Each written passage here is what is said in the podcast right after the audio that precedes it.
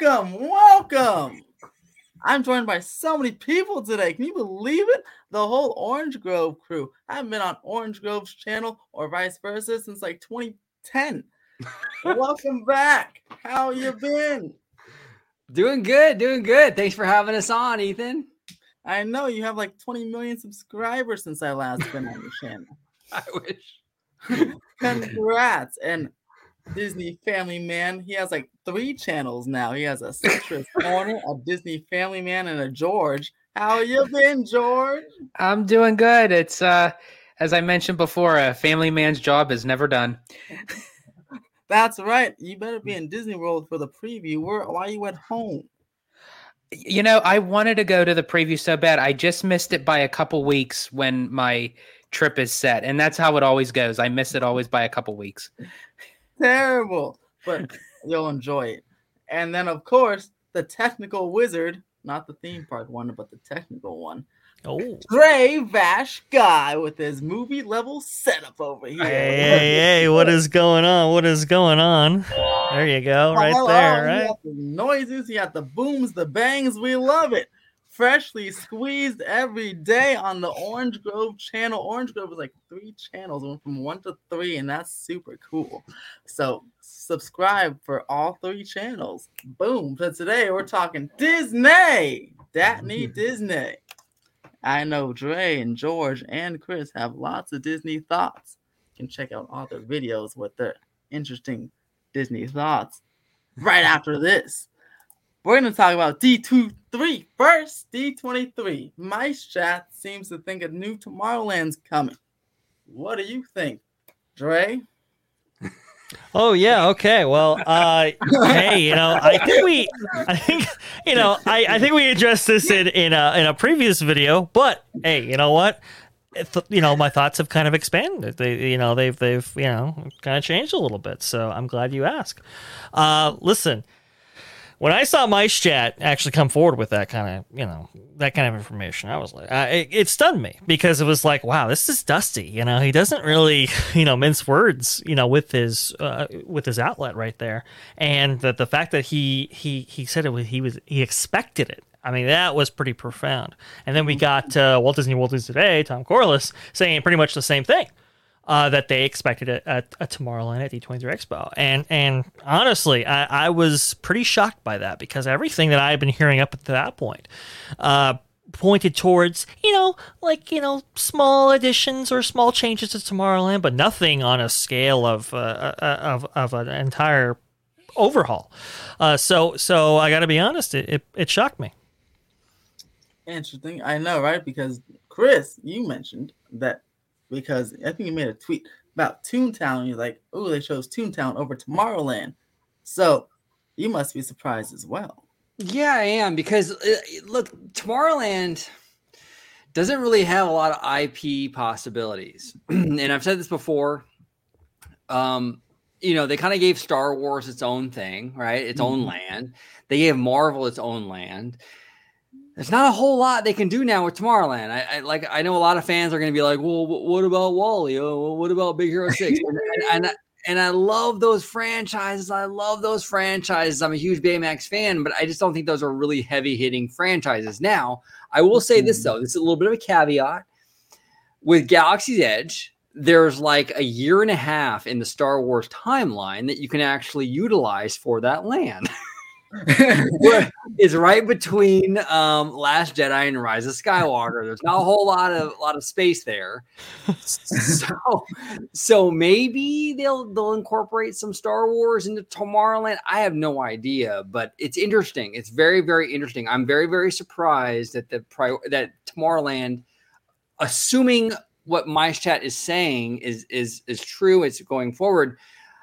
I'm surprised that- they're taking it as seriously as they are. You know, I mean, Fantasyland can get an expansion and they Mhm. can utilize billion dollar franchises like Frozen and Tangled and what have you. And instead, they're they're kind of overlooking that and going into Tomorrowland. It's very very surprising. I- Hey, look, I'm not going to complain. I would love to see Tomorrowland get redone. I want it to get redone. It's it should be a priority, but it, it is surprising to say the least, in my opinion. And uh, George, your thoughts? Um, well, as echoing of what uh, Mr. Vash Sky had brought up, you know, when you know Dusty makes a statement as big as, "Hey, we may be hearing about a Tomorrowland redo."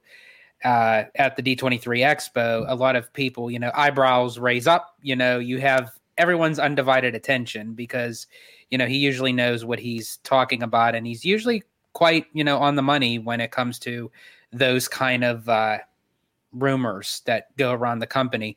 Um, would I love to see it done? Absolutely. I think it's more of the aesthetics of the land itself Yeah. that would probably get a a major overhaul rather than just adding more IP into the land because that land in particular doesn't really have too much to fall back on. They tried it with Meet the Robinsons. Uh, they tried it with the live action uh, Tomorrowland film, which great movies, by the way. I love both of them, but Yeah. there's nothing really there that can really hold up the land um, because they just weren't heavy hitters at the box office. Now, to mention what uh, OG was mentioning about with WALL-E and Big Hero 6, I personally feel like they would work out in the land, but uh, we had discussed it on his channel before, but they would be more of a um, a uh, background sort of um, not like the the front runners to move the land along as far as with a change. Like they would just be there just to kind of be like the supporting cast if you will. Mhm. um, but my thoughts that if they were to do a uh, tomorrowland overhaul it would more so be the the outer skin of the land itself and possibly move the uh the the jets back possibly. I know that's a heavy hit because it's kind of an eyesore to have them right there to Yeah. block the the entrance point of tomorrowland Yeah, and George, you brought up a great point, and we brought this up on my channel a few days ago. But like Tomorrowland's problem isn't really a ride and attraction problem; it's an aesthetics problem. Mhm. You have Space Mountain, which is very popular. You have even Nemo submarines are pretty popular. Astro Blasters, again, popular. Star Tours, popular. The attractions aren't the problem. It's the aesthetics. It's the rotting people mover track. It's it's just the way that land looks more than anything. If they can really nail the aesthetics, I think we're in business. You know, now preferably I'd rather have like everything. I want good aesthetics. I want the mm-hmm. Tron coaster. I want all of it.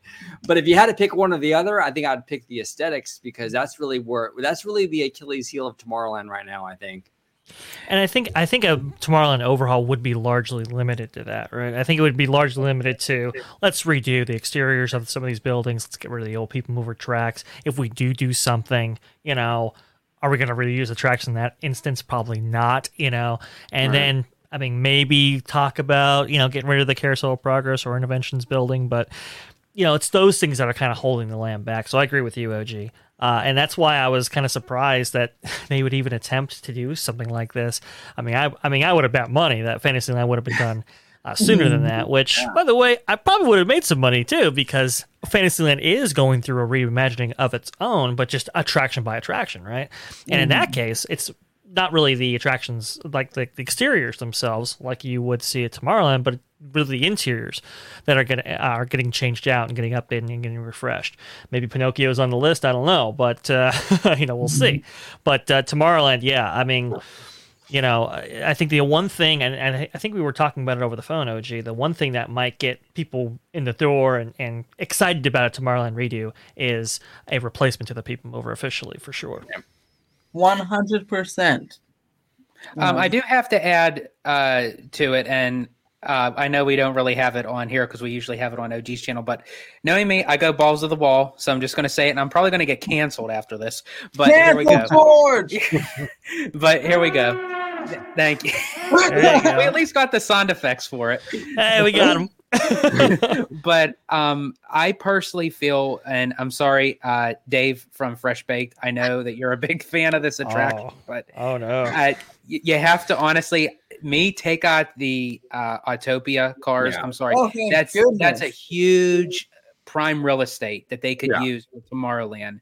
And me personally, as far as the subs go, I would keep the lagoon.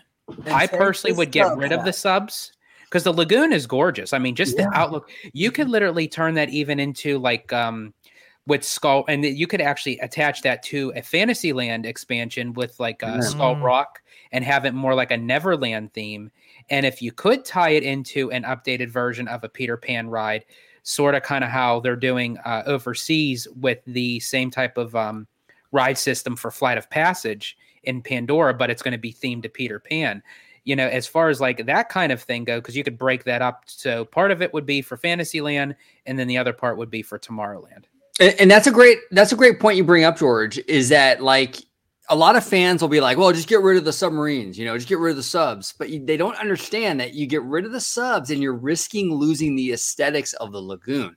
Mhm. Because, like what you said, George, is fantastic. A Skull Rock, you know, but we don't know for sure if Disney's going to go that route. I would hate to lose the submarine lagoon for a big gray box. Yeah. For- Yeah, know see now, if they yeah, if they were to get rid of the the submarines, and they take the lagoon with it, then I'd rather keep the subs if it's going to save the yeah. lagoon. And that's a big risk. That's a big risk with losing the subs, you know? I'd rather lose Autopia. Sorry, Dave. I'm, you know, I'm fairly certain that you could integrate some design that would that would incorporate the lagoon, but in just just a new attraction that takes place just beyond it. I I, I think that's a reasonable uh, thing that one can do, and maybe that's part of the reason why they refurbed the lagoon the way they did. You know, maybe it's like, hey, listen. You know, maybe, maybe, hey, maybe Finding Nemo Submarine Voyage might not have a long-term future, but maybe the lagoon does. Uh, you know, it's it's extremely photogenic, and it can it could it could provide all kinds of uh, possibilities and ideas Yeah. uh, for for an attraction beyond its borders at, at, at some time. You know, uh, it's interesting that you bring up you know Neverland, you know all that kind of stuff. The reason. And a lot, you know, a lot of people don't know this, so let, let me go ahead and share this with you. Uh, so, Little Mermaid, the current iteration of it, being an Omnimover type attraction, was originally envisioned for the space where Buzz Lightyear Astro Blasters currently sits. People think, what? I mean, you know, that doesn't make sense. You know, why would they ever do that? And it was like, well, we need to, you know, fill up this old Circle Vision Theater with something. It might as well be that, but take the entrance to, you know, on the Tomorrowland side and switch it over to the Fantasyland side. And there you go. That's your attraction, right? Interesting. kind of a crazy concept right there. But I think the other thing that you would need to do, you know, uh, whether So it would, it would uh, sorry, so it would have been more like how they did Toy Story Mania done in Hollywood Studios, where the entrance used to be in Pixar Place, but then they sealed that part up and it became the back part of the the show building and just reversed it on the other side for Toy Story Land. Exactly. Exactly. Yeah, it, would- it'd be a it'd be a similar similar thing, but uh, you know that didn't end up happening. We got Buzz Lightyear instead, right?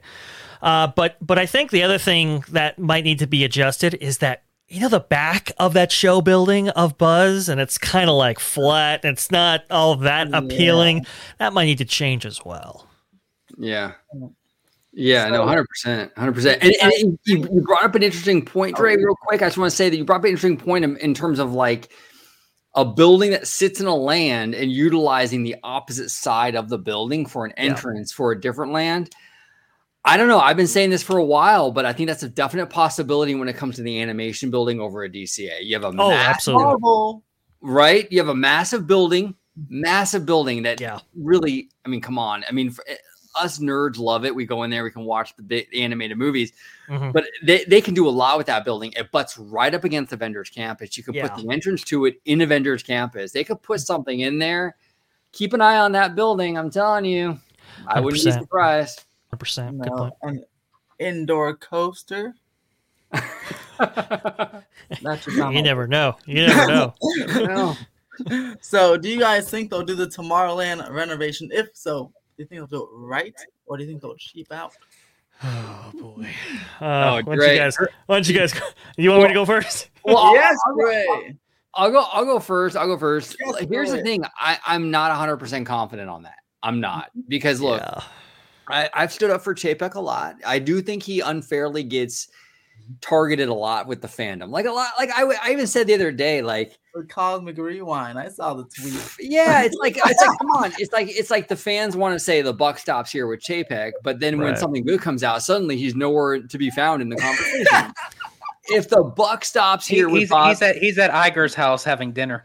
right? Yeah, exactly. Yeah, I mean, if the buck stops here with Chapek, then the buck stops here with Chapek. Then you got to give him credit for the good, right? You just got to. But that's the thing. It's like I, I, I, I don't. I can't the stand guy. the petty. I can't stand the pettiness. More so, like online. It's like when you nitpick and you dissect every little thing. It's like, yeah, you, you say it where you know it, it, it- where. I'm trying to think how to put this. Where you say where it hits the most, you give him the praise that he deserves when it happens.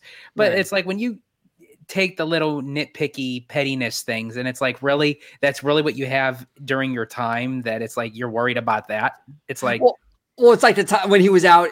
Me, me and Dre, we did a video on this, Dre, like where mm-hmm. Chapek was literally out with guests, Mm-hmm. mingling, trying to like, you know, Oh, and did talk- that? He did that little hand thing or something. right, right, and he's My talking, hands don't scan. Yeah. Everyone, everyone and he was talking to guests, and then the big thing on social media was, "Where's his name tag?" It's like, shut the up, man. Like Yeah, exactly. Guy's out there doing everything you want him to do. Daddy Josh does this, and you all swoon over Daddy Josh. Let the guy do his thing. He's trying. He's not an extrovert. At least give the guy some credit for trying. And people nitpick the hell out of him. You know, it's, it's just crazy. man. Hey, Cosmic Rewind was three hundred fifty million dollars. You know, I mean, that's not a small chunk of change right there, and they end up, you know, pulling it off pretty well. Now, were there cuts made? Yeah, absolutely. But Yeah. the final product is actually pretty good. You know, uh, from the reviews I'm hearing, so you got to give them credit. And then everyone on Twitter, but that started under Iger. Right. And you know what else started under Iger? Pixar Pier. if you want to give him credit for the go- g- Cosmic Rewind, then you should give Bob Iger credit for Pixar Pier. But they don't do that. See, the the Pixar Pier is a bad thing in most fans' minds. So that goes to Bob Chapek. Mhm. The good shit, though, oh, oh, that was all that was all Bob Iger. That was all. Come on, it's, it's it's stupid. It's stupid. It's what they do, though. It's what they do. Now, look, listen. You know, I, I mean, you know these these guys. You know, it's like it's like they tre- like you know my my example that I always bring. You know, it's like Chapek's walking into the Village Haus and going, "Oh yeah, that chicken sandwich, that's got to be fifteen ninety seven. It cannot be thirteen ninety nine. You know, it's like he doesn't. He's the CEO. He doesn't operate on that level. Obviously, he has mandates. Obviously, he has he has instructions for his you know division heads and so forth. But come on, he's not. You know, he's not the guy getting rid of Hoop-Dee-Doo Revue or whatever, or you know. Uh, getting rid of Finding Muslim. He, he's not. He's not that guy, right? He he is. You know, he's running the entire company, and honestly, right now, you know, Daddy Josh, he's in the position, right? And so, when it comes to the operational realities of these things, that's gonna more fall in Daddy Josh's you know lap than it is going to be Chapek. But when it comes to big capital expenditures, you know, Chapek's going to have a role in that. And to his credit, he actually did, uh, you know, fulfill uh, uh, Cosmic Rewind. And, and from what That's- I that's understand, people find like it. Kind of interesting because when Tom Staggs was chairman of the parks and Hmm. Iger was CEO, everything that was mentioned in the parks, oh, Staggs was a heavy hitter, which he was.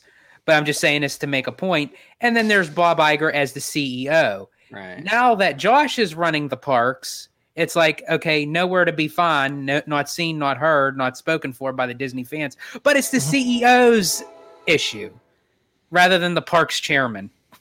Yeah. Yeah, the, the buck. That's a that's a laughable thing with fans. The buck doesn't. The buck only stops here because that's the convenient way to blame Chapek. The buck didn't stop with the CEO when Pixar Pier premiered in 2018 and Iger was the was the CEO. No, no, no. Then the buck didn't stop. The- Here it was Bob Chapek. He ran the parks. Everything stops with Bob Chapek. It just it's mm. convenient where we always blame Chapek for the bad shit. And look, the guy wouldn't have been my first choice but we got to be intellectually honest with ourselves Yes. and at least give credit and blame where it should be. That's all I'm saying. That's all I'm saying. And and Yeah. a lot of people have to understand it. Even though he is the CEO, there's many other arms of the company that people are intertwined working on this stuff. right. they're teams of people and and all those people you know have a have a hand and role and in in, in a great many things. And being intellectually consistent now going back to the tomorrowland question of whether or not it's going to be actually done well or not right? Look uh you know yeah to me this has all the hallmarks of another 1998 tomorrowland all over again to be honest with you. And and, and honestly it's it's I think there is a little bit more ambition than there was uh, back in that time, right? And I think there's a little bit more will to go a little bit further than they did back then. At the same time, I kind of just look at it and I go, you know, you have a very fiscally conservative Disney company right now, especially with some of their kind of liquidity issues, as Chapek would would call it. But but you know, their cash flow problems are kind of a concern. You have a falling stock price. You have you know thirty billion dollars worth of capital expenditures going towards the studio. You know how much of that is going to get funneled towards the parks? I'm not really sure. And it's like, you know, like I was telling OG over the phone, do lands book vacation packages? Historically, they haven't. So you're going to need some type of an attraction. You know, you know what what's the cost of all this actually going to end up being like? I think Walt Disney World News today was talking about the to like north of six hundred million dollars or something like that, and and I, I I I just don't see it. I just don't see it. So what is that number? You know, I mean, Tokyo is figuring like you know four hundred million dollars around there. What's that number today? You know, going going for Tomorrowland domestically in Disneyland. I, I I have no idea, but it can't be good. I would like to see it get done. Do I think it's going to be in the time frame of how people are suspecting it to be at the expo? I don't think. Um, as uh, Vash had mentioned, it, it's not going to get people to say, "Hey, let's go and see a new exterior for Tomorrowland." You know, I mean, flights, you know, prices are up. You know, hotels are up. You know, just Yeah. tickets, reservations. So to get people's butts in the park, get the turnstiles rolling, they need something that's an incentive, so to speak, to get people to go there if they're going to do a complete overall. Right. Um, but if you even think about it, we didn't even really get any information on the retheming of Splash Mountain yet. You know, so we're still like cradled on that notion, but we're going to move over to Tomorrowland.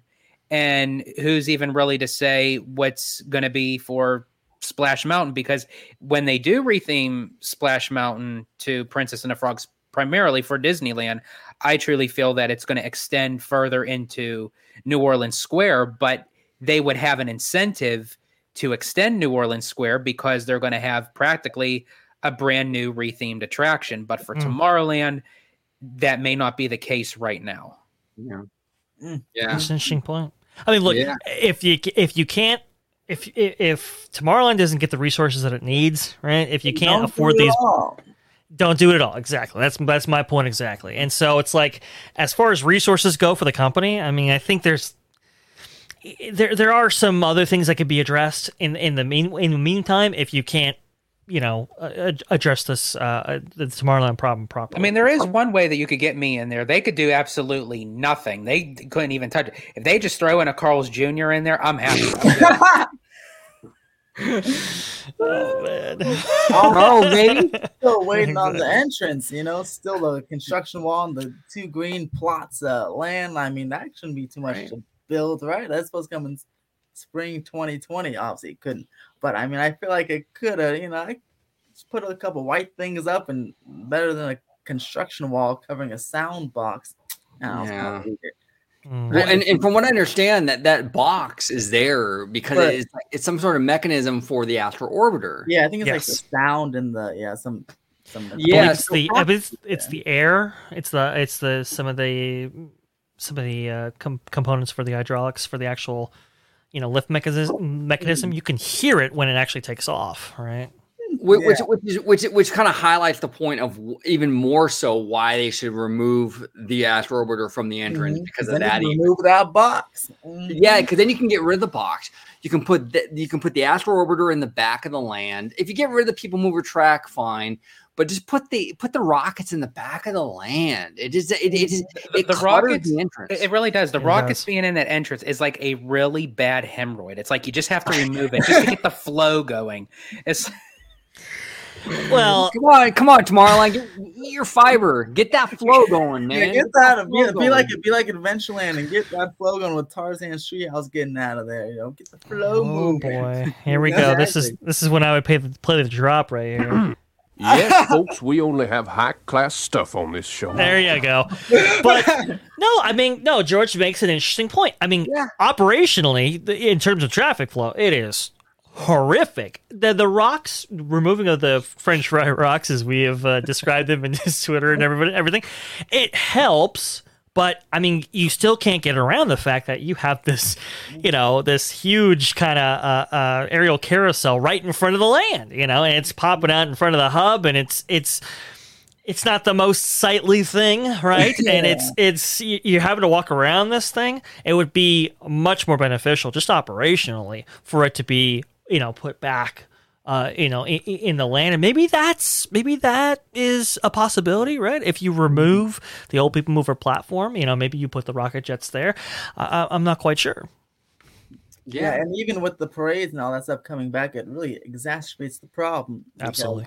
Crowd, people sit there, people trying to move, they have to make the one way entrances, or that's a star tours and around. It's very bad, especially on those very, very crowded nights. Absolutely.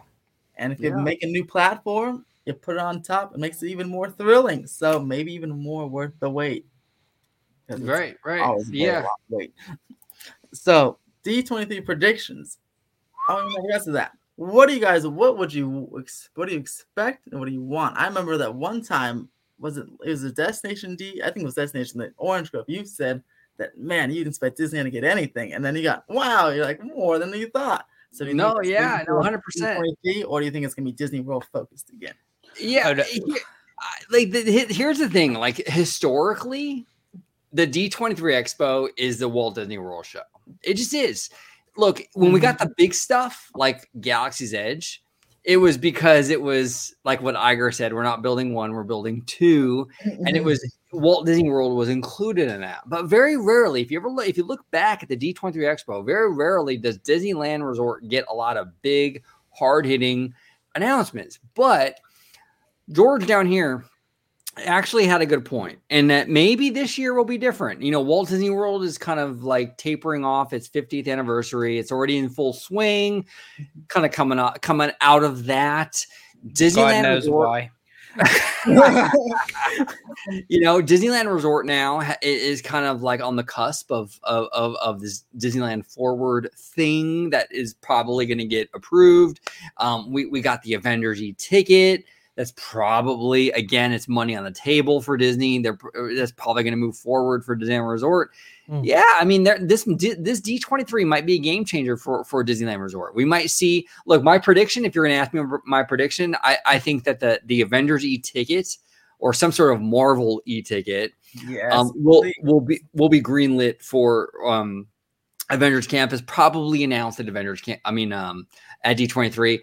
I think we might even hear a little something about Disneyland Forward. Now, I know fans, it's too early for any blueprints or official plans, but I think that maybe D'Amaro can come on stage and kind of just say, "Hey, look, you know what? We mentioned."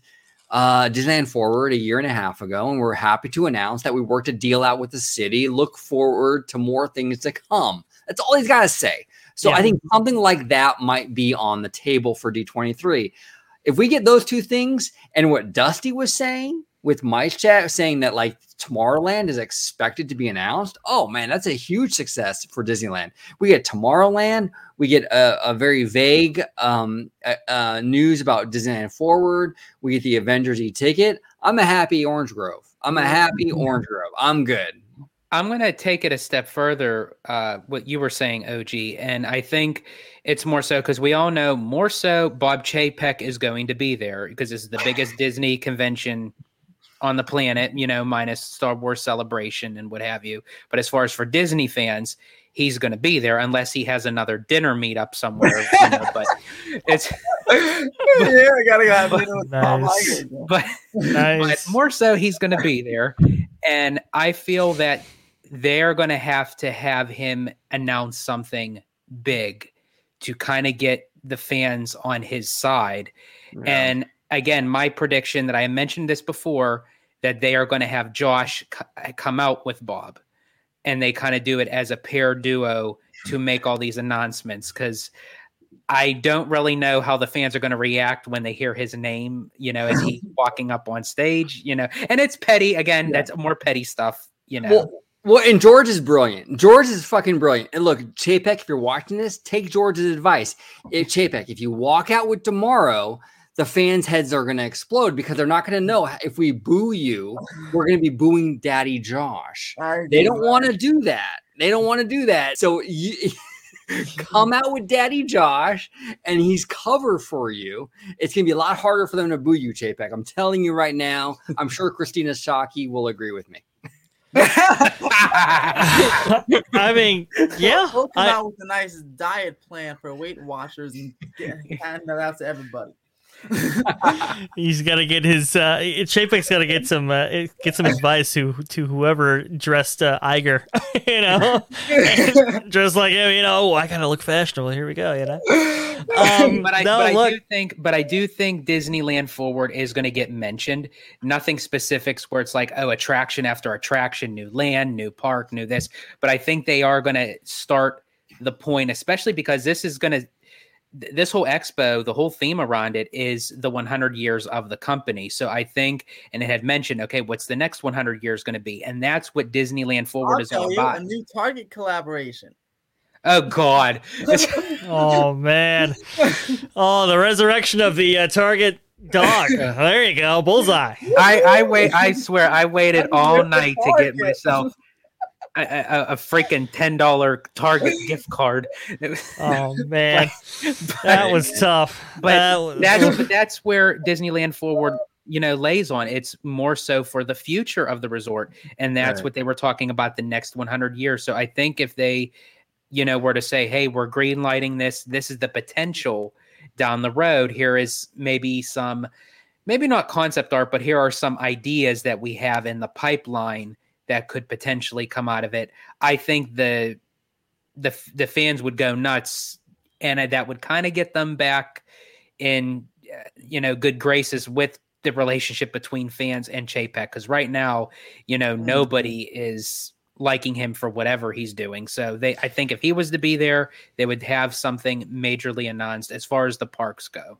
I hope so. Yeah, And no concept art because Disney and this concept art, they it's too long. No, it's never. Well, it's never the. It's never the same thing anyway. I Yeah, mean, we, we were just did. We just did a topic on Epcot. You know, of what we start mm-hmm. out with, and then mm-hmm, yeah, what you end up it's with. like, and now it's.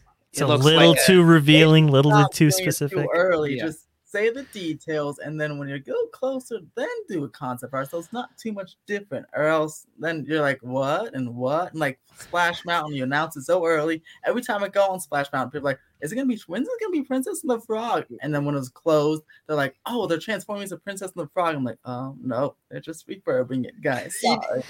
You know, if you you're gonna do it, keep it vague. You know, don't Right. don't do specific concept art. You know, people get attached to that and they can't let it go. No, Mhm. 100%. 100%. Should we talk about Ethan? It's your channel, your call. Do you, want to talk about Splash Mountain? Yes, let's do it. Let's talk about what Disney World's getting at first, right? I think. Um, somebody saw it recently, and then like I think what oh Braden, that's who it said. Mickey Views. He's tweeted something that Disney World in like October or something, it's gonna close, and then uh, no word on Disneyland yet. But uh interesting. I just See, I feel thought it was going to be the other way around. I thought Right. Disneyland was going to Yeah. pave the way for Walt Disney World. yeah. Yeah, because Disneyland, look, it, it's like, here's the thing like, Disneyland is like perfect for Princess and the Frog because it straddles New Orleans Square and Critter Country. And Princess and the Frog kind of, kind of, kind of like, eh, kind of deals with both, right? It's very much New Orleans, but then you mm. have like the alligators. Oh, and all the critters that can kind of play to the critter countryside. It's kind of a perfect addition to Disneyland. Walt Disney World, not so much. And when, like you said, George, when when Braden said that Disney World was going to go under the knife first, that shocked me. That absolutely shocked me because it seems just like such a much better fit for Disneyland. And not look, we can't ignore the It's fact- cheaper fit because you to Right. clear the whole land around. it.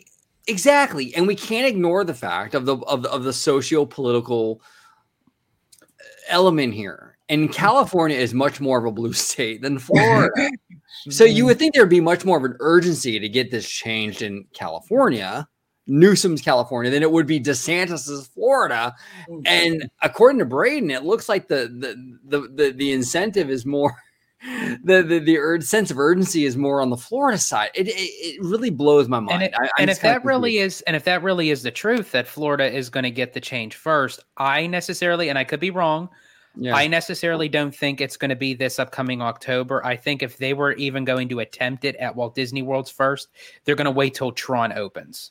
And that's just my personal Mhm. opinion because they could have a much more flow guest But- guest flow on the opposite side of the park.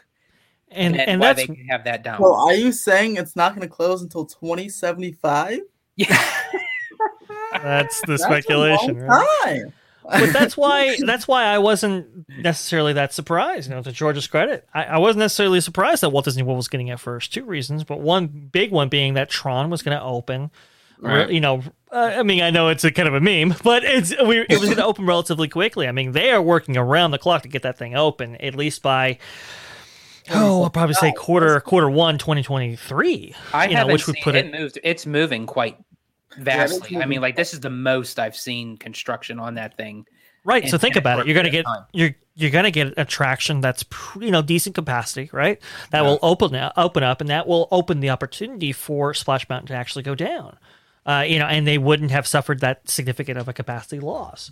Now, the, the other thing that that kind of lent me towards towards this direction of of you know maybe maybe maybe Braden is actually accurate is because from what I understand, changing out you know Walt Disney World Splash Mountain is a much more straightforward endeavor than Disneyland Splash Mountain. You know, being that it was the original, it was it's the older one, and and it was built to a certain code and to a mm-hmm. certain degree that makes it much more challenging, at least in Just like California. than- Matterhorn. Than Walt Disney World. Yeah, it, it- sort of. It's sort of uh, along those lines. Uh, maybe not quite as extreme, but but yeah, I mean it's. And honestly, this this whole project is, I mean, it's it's really grown in its you know in its ambition simply because these two attractions are so different. You know, some things will apply to to, to each, obviously, but how you stage things, how you actually decorate things, how you you know how you set these things up. I mean, they're going to be. It, it, there's not a lot of overlap uh, as as much as you would think, and and honestly, that's kind of how the current Splash Mountain is when you think about it. Now, by the way, as far as D23 uh, D23 Expo predictions go, they have to say something about Splash Mountain there, right? I mean, they Right. have to. At least another piece of concept. and that's art. and that's what I was just going to say. When did they have a reopening for Toontown? Yeah, that, so that's the thing, right? So Toontown's going to open in 2023. Okay, that's what I'm getting at because if they open Toontown, you guys are going to have Mickey and Minnie's Runaway Railway. Right, and that will offset the capacity. Yes, Yeah. so that way it can eat up more people north of the park. Could that could be potentially where both Splash Mountains are going to go down around the same time? For me, my estimation guess is going to be 2023. I, I would agree with you. I I think that's kind of the kind of the goal is is get these big new attractions up and running. And you can off, you know, you you can you can not dig into the capacity, but offset it when you take these uh, big splash mountains down. Uh, so I, yeah, I I mean, and that's why I'm kind of not shocked uh, that this is going to be maybe taking a little bit longer on the west coast than it is on the east. I'm gonna go with January seventh, twenty twenty four, and I'll tell you why. Because 2023 Mickey's open. No, no, no. Let's let now. I'm, I'm glad you didn't give like a detailed, specific date there. Yes. well, you know, whenever the holiday season ends in 2024, because you know Mickey's gonna open up, let's say spring, but let's say there's a delay, so summer, right? So you want to have the water ride open for the summer, then you have the holidays, and then I feel like that refurb season, that's when they'll shut that's our Splash Mountain down for the whole, you know, that January, and then open it up whenever it is. That way, you have So, so you're so you're more so saying after the fact, Mickey and Minnie's Runaway Railway opens up with the newly Toontown and Tron opens up, have everything kind of running at once to kind of eat up those summer crowds into the holidays. Mm-hmm. Then once you have it kind of setting down, then also they down. can they can run their little you know get your splash mountain merch before it closes thing for a few months and whatever's left. then- yeah, yeah whatever they can do that's non-racial or whatever. Yeah. Splash Mountain merch. I know that they got to be thinking something up their sleeve. There has to be some because I want to buy some, and then you know close it after the holidays, or at least when it's, it's cold outside. Yeah, and that and that you Ethan, you bring up a fantastic point, dude. That's the that's the thing. They kind of they've kind of they've set this whole thing up where it's it's not just a retheme. Yeah. It's it's very much tied to like social issues in our world. Mm. So are they gonna like do the whole like get your Splash Mountain merch while you can? Because No, I don't know, man. Like absolutely that, not. I it feel might like be problematic. It might be put some- problematic. Put some critters on there. What's wrong with the critters? I want Briar. I want Briar. What's his name? Fox. I want them all. I want. I know. I, I, and look, listen. I mean, Come on, listen, that- that Splash Mountain merchandise, that initial, you know, Splash Mountain merchandise, it sold out completely, right? But it was never uh, made again. It was never made I know, available and again. that was just utter complete bullshit because I wanted my set so badly, and I'm seeing these people walking out with gar- garbage bags. They literally came to the they literally came to the parks with garbage bags. I saw That's- those things, the three big ones too. But that just tells it. I mean, that that really, you know, that really puts in perspective the mindset that they might have right now. If they have we ever seen Disney not capitalize on on I mean, on come some kind of big merchandise opportunity like this? Everything. Right. It's never happened before, right? But but the fact that it happened here, it tells you everything, you know, uh, surrounding this issue that they wouldn't continue that merchandise line even though there was money to be made because I think they're kind of worried about kind of the kind of the uh, uh, maybe, maybe the stigma that they might receive if they continue selling this merchandise. No, By the 100%. way, though, I um, you know, it's interesting. You you you say about that that timeline, Ethan. Um, I think the most analogous kind of uh, thing that we can kind of draw up to, to to compare this overlay to when it comes to timelines and so forth um, is Maelstrom to Frozen Ever After. That was like two years that this was down for. And I can't think that Splash Mountain's going to be any faster than that. I mean, when Splash Mountain goes down, it's going to be down for a while. It might not be necessarily, you know, based on like arbitrary timelines that they previously work on. It, I mean, it, it, it, it might go down any time. right? Just No, no, hundred percent. every day that it's down. it, it's gonna be it's gonna be a long process. Splash Mountain is is an is an extremely elaborate attraction, and they're gonna look. I mean, there's a lot going on with that ride. They're gonna want to get this right. Look, here's the thing too. Here's the thing too. A lot of people are saying, "Oh, well, maybe they won't retheme it." But here's the problem: if they don't retheme it at this point, Mhm. Disney has sort of wrapped this whole thing up into, like I said earlier, into a social issue. If they don't do it, if you know, then they're they're they're in the soup even worse. Like that's Yeah. the that's the problem, you know. And like also because, like I said, the past two times I went there, even when it's just under refurb, people think it's already being transformed as Princess and the Frog. So they can't back out now because I feel like so many people already think it's happening or gonna happen. Right. I mean, they'll never officially cancel it. I Mm-hmm. mean, maybe, maybe, maybe, maybe just kind of delay it, delay it, delay it, delay it, delay it until it just Mhm. never happens. That's a possibility. But what happened at Chapek with the Florida bill and the LGBTQ plus community, I I don't know, you guys. Uh, I, I I- think he's looking for a win on that uh, on that. yeah, in, in he that can't he can't afford no more hiccups as to what's already on his plate right now. And speaking Yeah. of plates, I just have to say that if this never comes to fruition of the the Splash Mountain retheme, he's going to have to set up another dinner. And we all know he has like how many dinners lined up for. yeah, man has dinners. He's gonna be know, sitting I up a dinner think with that- the shareholders soon. Yeah, I don't think Wastelands, Wastelands McCarthy is not going to be too happy. Ah, Christy Wastelands McCarthy, easy, you got it. You see? I'm telling you, it's catching on, guys. It's catching on. Wastelands McCarthy. Oh, great. Wasteland McCarthy. Yeah, tomorrow. Hey, tomorrow's a big day, you guys. Are you hyped? Are you hyped? The cute. The Ooh. cute Oh, yeah. the Oh, quarter this is very quarterly good. earnings. I think you guys got, you got to go live. Yeah, maybe we would- you want to go live. You got what? What time is the quarterly earnings uh, tomorrow? Do you guys, One, Dre? You know offhand? like that, Uh, probably gonna be Is it one o'clock? It's usually like, it's Is it- after- one. probably Is it one EST? No, it's usually four, like four EST. So one. Yeah. Oh, okay. Yeah, four o'clock Eastern, so like one o'clock That's when the California market time. closes at one here, so probably at one one thirty ish. Fuck, man, that's right when my fucking lunch ends. oh, dang. And that's when I start work, unfortunately.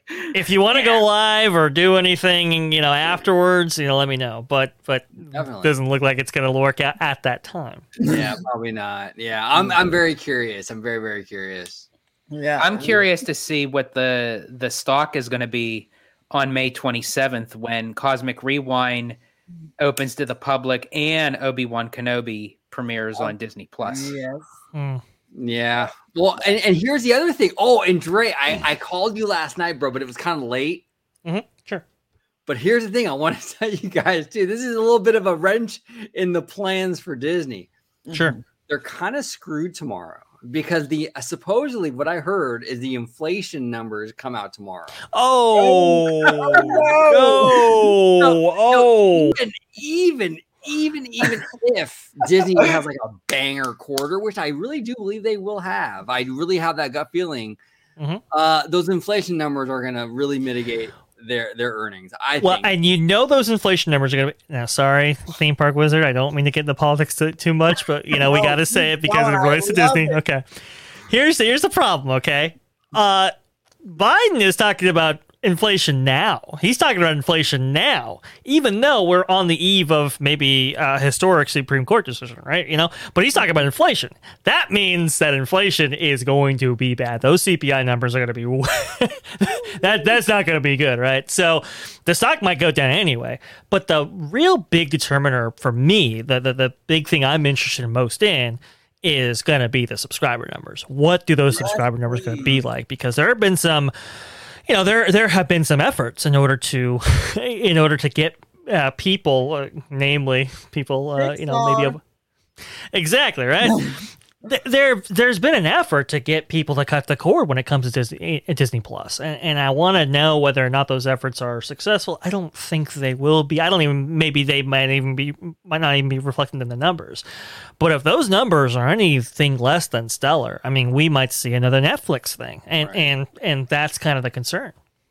Do you think they should have moved Obi Wan Kenobi to a different date, or was that more their plan of having it after the fact of this particular quarterly earnings to kind of see if people will keep their subscription for Obi Wan Kenobi as to opposed to already having it started before the quarterly I earnings think are they released? wanted to uh what call it also give space to Doctor Strange, you know, to you know, Right. Yeah.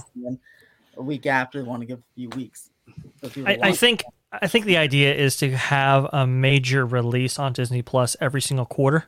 Right. and I, th- I think this this quarter needed it. So I, I- think they positioned it fine, uh, but it, it you know it's just to be it's it's going to be hmm. interesting to see if the company's efforts and their thought process eh, when it comes to those release windows and so forth are, are, are going to equal out to a good quarter. I, I'm not really sure. I mean, this one, I, and it's got people divided. Some people think it's going to be really really good, then some people Yeah. think it's not going to be so so good. April was a horrific month for the companies. It's going to be really interesting to see. Well, and here's the thing too. A lot of the Wall Street um, experts and analysis are like, oh, well, you know what? Netflix had a really bad quarter. Therefore, Disney will have a bad quarter because of Disney Plus. But you know what? That might not necessarily pan out because you have to also have to remember our friend of, of the channel, Alia. Uh, she sent me an email actually saying how like a lot of people are actually actually leaving Netflix to go to Disney Plus and like I think even Paramount Plus. Mhm. So the, the the the loss you're seeing for Netflix might be them jumping ship from Netflix and going to a Disney Plus. Yes. But but Dre, you brought up a great point where there is this contingent, this political aspect of this whole thing where conservatives are like, no, we're going to cancel our D plus because of woke Disney. Mhm. That's an element of this whole equation, and that's that's going to be a big part of it too. So I'm super super curious what those numbers are because it can go really either way. Honestly. And and here's the thing: the guy, the guy who broke the you know reimagine tomorrow kind of uh, program right and the videos that came with it and so forth christopher rufo he's actually part of an effort a campaign to get you know people who have seen his work who have seen these things go viral and so forth to cut their disney plus subscriptions and i just gotta wonder whether or not that's going to be successful you know is this is this kind of noise that we've been hearing is it actually going to generate into something tangible? I, I, i'm i'm really not sure and that's why i'm i'm most interested in those. Now i will say you know as opposed netflix and here's the other thing too. So Netflix is not as, nearly as diversified as as um, Disney when it comes to their their industries that they're in, their entertainment properties, their their uh, you know theme park divisions and so forth. I mean, they're they're they're everywhere. Whereas Netflix is namely a uh, a streaming outlet, right, or you know a studio that creates content for that and so forth. But it's interesting, you know, we did have a fluff piece recently on on on the theme park division just recently, just on the eve of these numbers. And that might be a signal to Wall Street to go, "Hey, look guys, don't be so necessarily uh don't necessarily be so, t- you know, uh, uh you know, one's uh what is it? Um tunnel vision like, yeah. yeah on on just the subscriber numbers disney itself as an entity is very diversified in terms of its investments and its portfolio right and so remember to take those things into account looks like it. Yeah, well, that's no, well, that's what they were. That's what they were saying, like from the get when Chapek had announced to say, you know, there was going to be, um, the main focus was going to be for the streaming service and for Disney Plus, and I think at the time it was the right route to take. But now that things are starting to reopen back up, the parks are in full swing, the crowds are coming back. I think they need to stop leaning just more towards uh, the streaming service as being their their uh, their crutch, so to speak, to hold up those numbers. I think they need to start looking more into uh, the going back through the parks. And I was actually having a conversation earlier with uh, Brandon uh, Muir, that is friend of uh, Orangegrove 55's uh, channel. Ma- Matthew Murr. Matthew, sorry, not Brandon. Sorry, Matthew. I know a Brandon and a Matthew Muir. So I didn't know two. So. there you go Uh, uh, Matthew, I was having a conversation with him, uh, and I had mentioned that I think more so that they are going to lean into uh, looking more into the parks rather than the the streaming service, and I think that's where they're going to kind of switch roles a little bit. I feel in time. Thank goodness. Oh yeah. Oh well, I mean, and and look, at, in terms of you know going heavy heavily into streaming and making that uh, foundational part of your business, it was great for market capture, right? During the events of 2020 and beyond, right? When everybody was locked down, it was great for picking up subscribers and so forth like that. But as things open up, as markets open up, and as as as you know things that are tangible that people can actually go to start becoming more and more available, people are going to be looking towards those experiences. And I think Chapek made the right call in, like, hey, you know, let's have this, you know, be on the platform, and and maybe you know maybe steer away from that a little bit when it comes to tent poles. Uh, you know, uh, Doctor Strange, uh, you know, uh, Multiverse of Madness, I think is a good example of of making the right call, getting that in the theaters, and kind of you know capitalizing on that uh, and that end as well. I think the honeymoon phase of the streaming, you know, thing is is kind of over. I, obviously, the streaming wars are still going to you know play a role, but but you know it's got to be weighted uh, uh, out. You know, um, when you have these these other um, revenue streams opening up. No, I, you know, Dre, I, I 100% agree, and I am totally Team Stream. Look, I am a, I am a, to, I am totally a Scarlet Witch stan. Woo! I WandaVision. What WandaVision? Yeah, I want to see Doctor Strange in the Multiverse of Madness so bad. And believe me, if Disney put that on Disney Plus as a premiere access, they would have had my 30 bucks already. Okay. But I'm not into the theaters. But here's the thing, and Dre is absolutely right. The the streaming honeymoon is over. It's now either put up or shut up kind of moment, right? It's a come to Mhm. Jesus kind of moment now with these streaming services. It's no longer good enough just to exist. You have to perform. And now there's a lot of competition. And the king of all streamers, Netflix, is like drowning, right?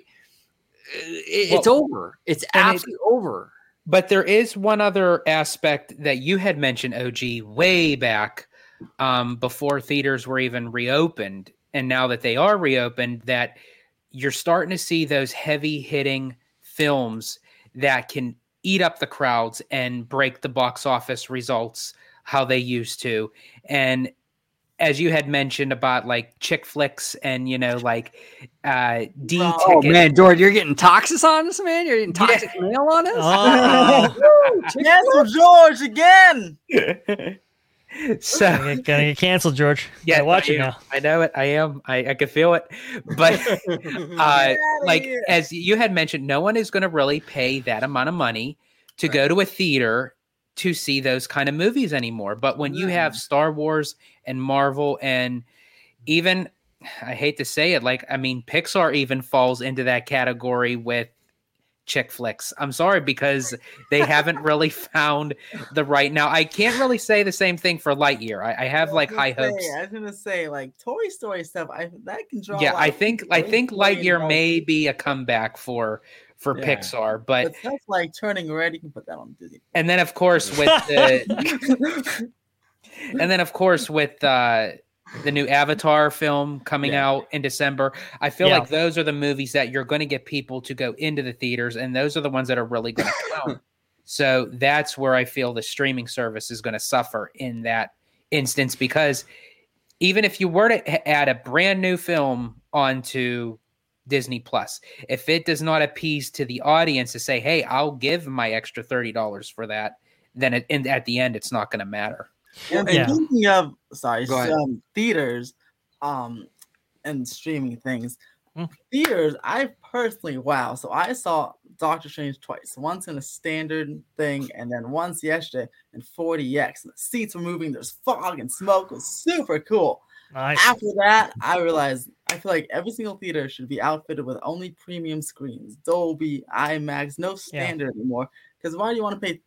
Theater prices are increasing like 15, 20 bucks. Why- I want to go see a standard 2D thing in a regular movie theater. You need a Dolby, an IMAX. You can see these big, especially the big blockbusters like Avatar, Marvel, Star Yeah. Wars are going to be in theaters. You don't want to go and see a non premium theater for pay all that money to go and sit in a standard theater for that.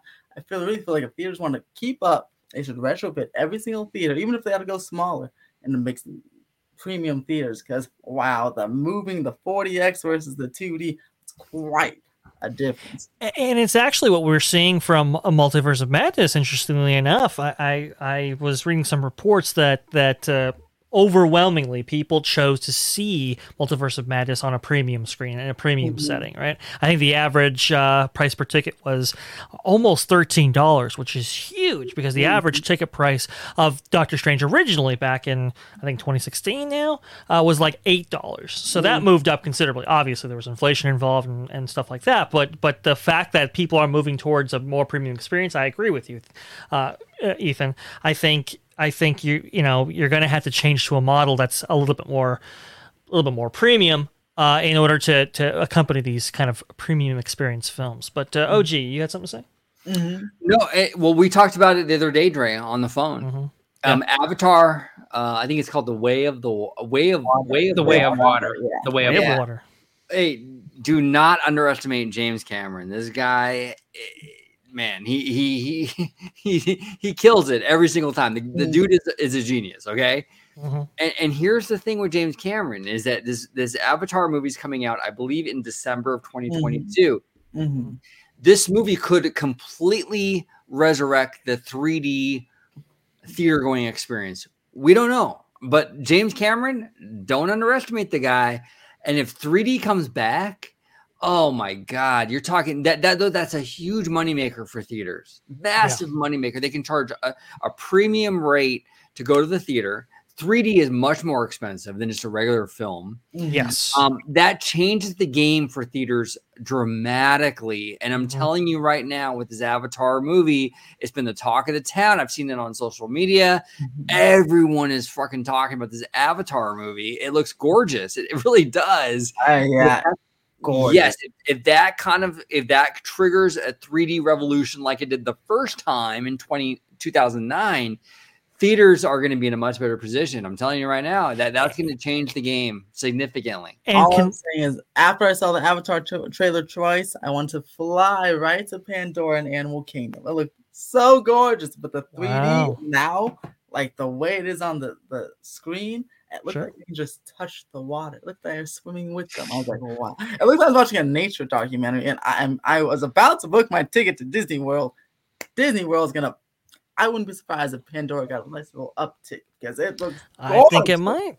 I think it might. Well, we were having a we were having a brief discussion on our uh, DMs um, with uh, Mister uh, Ranking the Mouse. Uh, Yes. that we were talking about uh, the possibility that you know if this film moving forward with the, the the next three sequels after it could this potentially lead to future expansion for Pandora at Animal Kingdom. Yeah, I mean, and that's the interesting thing about that because it was actually James Cameron who's been telling Disney no when it comes to a Pandora expansion because he was like, "Hey, look, I've got more films coming out. I'm going to have more material from which to pull from. Let's wait for those things to come out, and then let's talk about the sequels later, or, or, or sorry, the expansions later." So, I mean, that that's kind of an interesting conversation. But no, oh gee, you know, with the 3D thing, I mean, in the consumer market, there is no streaming service that offers 3D. I don't think. I, I can't think of one. And as far as consumer, you know, tech and stuff like that, I mean, TVs don't even offer it now because it's just kind of a, you know, it's kind of a niche thing, right? You know, it's it's it's just not really. It, so so there's a hole there that could be exploited if Avatar 2 decides to go that route, and and only you can only get that experience at a theater. It's a very interesting thing. Now I know that theaters were going to experiment with variable pricing. Uh, um, some theaters like AMC has been charging Doctor Strange higher than other movies. higher than other, yeah, and and that would be the only thing I'd say that would that could maybe make use of those smaller screens and make use for those smaller films. But I think I think honestly, it's going to be temple all Now the this way may going be an, now this may be an ignorant question, but I don't know how it is on the opposite side of the coast. Do you guys have matinee pricing? We some theaters do. I do here. Five dollar Tuesdays and five dollar for eleven. Oh, okay. Yeah, see, because if you go any time before, uh, before I think like five o'clock, uh, that's the matinee time. So it's Mhm. eight dollars for adults, six fifty for uh, child. we have that even with our premium screens. So Yeah. Interesting. And, and I don't go to the theaters. I wouldn't know. see, there you go. There, team stream there. Although I would Orangegrove suggest going. I think the nearest to you is North Hollywood. North Hollywood Regal has a 4DX theater. I certainly seen one movie in there. It's pretty cool. It's something you gotta try like one time. yes. So cool. Sounds And- and pretty good. I, I, I definitely want to check out Doctor Strange because, man, like I like I said before, I'm a huge Wanda fan, and I'm hearing this is basically like a Wanda movie. It's Like, a I know- one. I, I'm just going to tell you right now, with without not giving no spoilers, they might as well should have just called it Wanda in the Multiverse of Madness. I'll just say, I'll just say They that. should have. And You sold me on it. Yeah, I mean, I'll tell you something. The movie is like this is the PG 13 and like R is like right there. right there. I mean, my friend came out of the movie last night. She goes, Was that rated R? I'm like, No, it's PG 13. She goes, How? I'm like, Oh, It is. I, I say out of all the Marvel Marvel films thus far, that one is the most edgiest, darker. It really is. And I'd probably say it's the first one that, like, if I had a little kid, I'd be like, "Mm, I even had a little bit of a not fully, but I also had like a little bit of like Van Helsing vibes, like going through. this. That's, That's interesting. Yeah, no, I, I'm very, very curious about this movie. I, I, I'm probably gonna make my way out to the theater. Hell, I saw the, I saw the, I saw the Batman in theaters. I gotta see. I gotta Oh, see. gee, Bat- you gotta represent your girl. You gotta gotta, come have- on. you Come gotta- on. you saw the Batman in theaters. This is better than that. You gotta see WandaVision in theaters, and that's right. I'm calling it WandaVision from now on. Let's do it. Cool. Let's do it. Very cool. What new ventures do you see Disney getting into? Like another time, the metaverse, any new thing, any futuristic new thing, business like Cotino. You see them venturing out into any other cool things like that? I'm still waiting on that. Uh, what is it like the, the black box sort of vir- Oh, virtual box. reality type thing? Like if they were going to do Oh. something, anything for Tomorrowland, they could have even done Yeah. something like that in there. But You know, OG, didn't we talk about the the uh, prospect? Okay, yeah, you go, you go and do it. We did. No, me, me, me, me, and me and Dre had a had a whole conversation about this on the phone about the metaverse and stuff. And this is the thing with the metaverse, man. Like, I think it, like, I don't know. I think it's kind of overhyped. Like, I think it's mm-hmm. sort of like the, the new thing, and so people are kind of like overhyping it. Bob Iger is all in on it. He's like on the board for this. Like, well, then it meta- must be good. Right? well, even even Bob Chapek though is all in on it. So I don't know. Terrible. It's the worst thing ever. I don't know. But you know, there's a lot there's a lot of talk about like the metaverse and stuff. And like, I don't know, man. I think it's kind of like right now, I feel like it's look, it looks really cool. But I think it's kind of a niche market. I don't know if it's gonna go like the way of like the laser discs or like mm. you know, VR, like all the stuff like that was so promising back in the 90s and early 2000s that never really came about. I kind of feel like that's where the metaverse is kind of at, you know. I think elements of the metaverse might come into play in the future, but I think that what they're proposing right now, I don't know.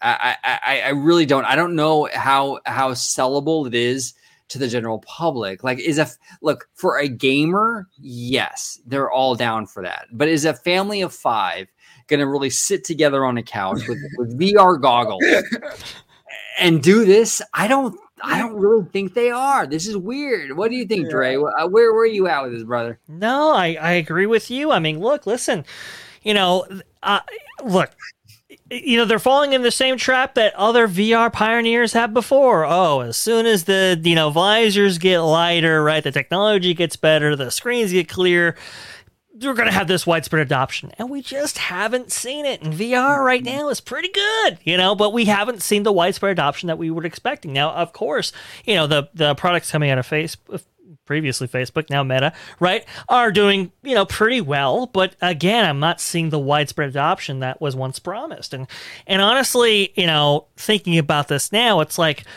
I think the future for this kind of meta or virtual reality space, right, is not necessarily a, a virtual reality that's that's that's constructed that you jump into and escape into right? It's probably going to be more of a layered experience and on top of the reality we currently inhabit that you can't escape from. You know that's probably what it's actually going to be and and that that's kind of where i see the industry going. I mean right now you know people are already kind of like you know they they already kind of have this kind of uh, uh, uh, uneasiness when it comes to the, the their reliance on devices as we currently see them right?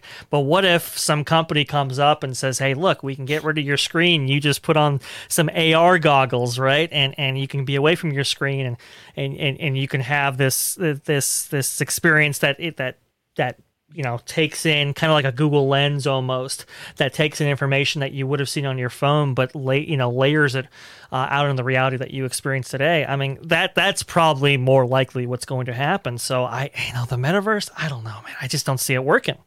Right, Mm. Mr. Family Man. What do you think, man? The metaverse, man. What what are your thoughts? I I think it's more so the fact, just like how we were talking about with Tomorrowland and Future World as part of Epcot, and uh, a lot of that it, those issues. It's when you're dealing with the topic of you know the future and the the way of tomorrow. I think uh, technology is moving at a much rapid pace than we ever anticipated. So by the time something were to come out and be perfected in that notion, it's like then you're on to the next thing. You know, Right. it's a new fad, it's a new type of technology, and it constantly keeps on getting upgraded and updated. And it's like even with our phones, it's like I remember getting the Apple iPhone 12, and then like two days later, out comes 13. It's like, well, and here here's an interesting point, George. You, you bring up a fantastic point about the perception of the future. It's like you know, you guys. I remember watching Back to the Future Part Two Mhm. As a kid, and I was looking at like the year 2015, and I was like, in, I was like in awe over this, like flying cars, hoverboards. All this cool shit. I was like, wow, this is dope. And then 2015 comes around, and none like aesthetically, let's be mm-hmm. let's be honest, aesthetically, 2015 doesn't look that much different than 1985. It really doesn't. If you walk down, you know, like a city or a residential area, aesthetically looks pretty much the same. The only thing that's changed is information, like right, the internet and the exchange of information. Cars yeah. don't fly. They don't look that super dope. I'd even argue that the cars of the 1950s look doper and cooler than the cars now. I mean, they totally mm-hmm. do Yeah. it wa- the aesthetics of, of this world that, that that you know really haven't changed is the information exchange that's really changed so that's interesting george that you bring that up because it really is like kind of like a res- like the perception versus versus the reality the future could be totally different you know? It could be something totally different than what we're kind of perceiving now and and that's kind of where we're at you know? It, it, it will probably come down to that. You know, it, it's interesting because you know when you talk about that scene in Back to the Future Two with the with Yeah. 2015, uh, you know, looking uh, speaking to the, the designers of that whole uh, that whole kind of future, they based a lot of that off of kind of Asian, Japanese inspired culture and Japanese inspired ideas because the idea back then was, well, the Japanese are going to overtake us in terms of economy, in terms of all this kind of stuff, and so they're going to be a new world economic power. We had to, yeah, exactly, we had to integrate some of the designs in here, right? But that just tells you the mindset of, of where the future they thought was going to go. You even get a reference of it in actually Back to the Future 3, where he's like, oh, look, it's made in Japan. It's like, what are you talking about? The best stuff's made in Japan, right? Um, so, but, but, but look, the, you know, the, you know, the company that got it right, I think myself personally, the company that got the future right, I think it was Disney, and I think it was in the form of Spaceship Earth. The whole thing right there was communication and the power of communication and how communication's passed down and what it could mean for the future. And the whole Communicore, right? Uh, that was a big deal. And and like I remember going to Epcot, you know, as a kid and and and seeing like a video phone. I was like, oh my god, that that'd be so insane, right? I can't, I can't even imagine that. And now you kind of have that. Now it doesn't have the widespread adoption as maybe the phone did back at its time, Right. but you know, it's you know, like you said, you know, the future. It's this kind of changing And- uh, goalpost. But but you know, some people get it right, some people get it wrong. Well, you said and you said it right, Dre. When it, when you say when you when you said Disney got it right. What Hmm. movie was a Disney movie? Well, te- technically Touchstone Pictures, Hmm. but Dick Tracy, and they had the watches, the Apple watches, long before the Apple Watch was even a thing. Right? You talking to your watch? It was Dick Tracy back in the early '90s. There it is. Go ahead, George. Oh no, I was just going to say, and that's w- the one point that we didn't discuss about Epcot was uh, the future, no pun intended, of uh, Spaceship Earth. And honestly, for me, I think that was a blessing in disguise that the the change the upgrade for Spaceship Earth um, didn't happen when it did, because I kind of would like that to prolong as much as possible. Because Hmm.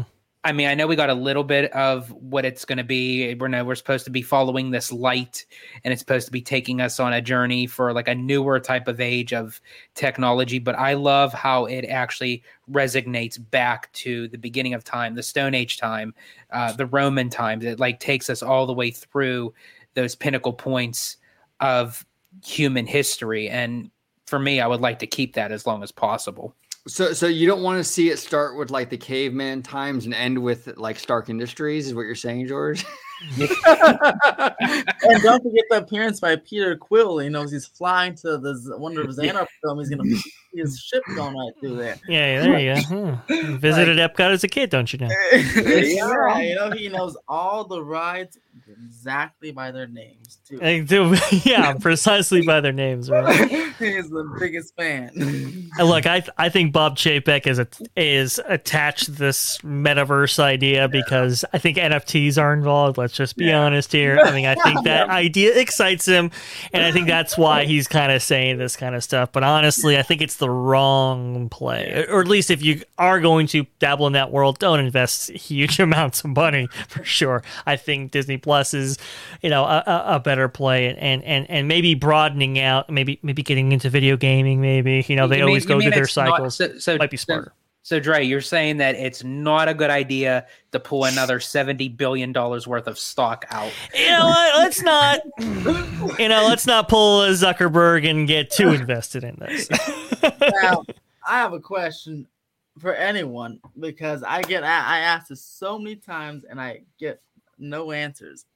What is an NFT? And don't say non-refundable token. What is it? I just to me it seems like it's a picture that I can buy for some reason. Or Yeah, it's- so it's a digital asset that you can buy or acquire that is blockchained to only that item, right? So instead of like a like a digital asset that you would find in like I don't know a video game or something, right, where everybody's got a copy of those assets. An NFT is is is your card or your item or your whatever that exists in a wanna digital space of yours. one? I I I guess there are I don't know I I um I know I'm I guess it, it depends on the virtual world that you're in, uh, and you can go through that process. Uh, look, listen, I'm trying to, you know, get on board with this stuff too, but it's it's weird. I'm so like, for example, in this uh, the the arena that shall not be named, I'm gonna call it Staples Center. Changed names to Staples Center. they gave me a free NFT because I was part of their Staples Center's program, and I don't know what to do. it. I don't even know where to find it, how to use it, what to do with it. Why? I don't even that. know what the fuck you're talking about. It's like it's so confusing. I don't get it. Oh I man. know, dude. Look, it's, Yeah, no, it's a, and look, I look as a gamer. I mean, all all these uh, all these uh, companies like Ubisoft and everybody else are pitching this whole thing. Oh, NFTs are going to change your industry. I'm like. Can you just create a good game? Like that's all I want. Like just just do what you do, do it well. Why do you gotta follow trends? Come on.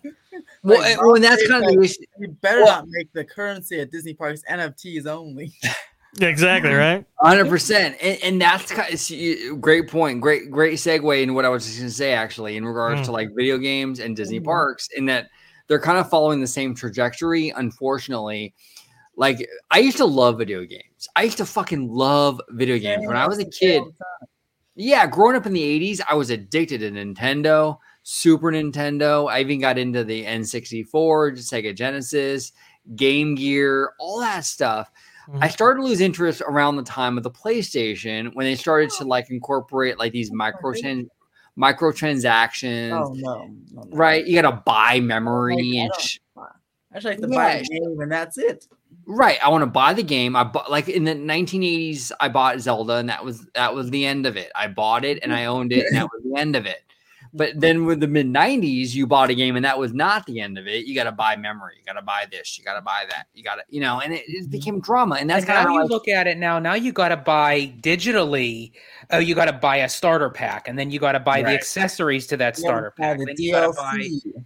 Yeah. Then you got to buy accessories. It's like you might as well should just go out and buy a freaking Barbie and Ken. It's like well, it's Right. the it's the FIFA mindset. I don't know if you, any of you guys have uh, seen uh, this video game franchise FIFA, right? But it's it's all about you know these kind of loot boxes, microtransactions, kind of model that has made these you know uh, these are billion dollar enterprises now, and Right. everybody and their mothers wanting to you know. Uh, wanting to get in on that, and we're seeing these kind of microtransactions at the parks. Interestingly enough, so to a guy like Chapek, that idea is Lightning extremely attractive. Okay, Yeah. so let me ask you fellas this.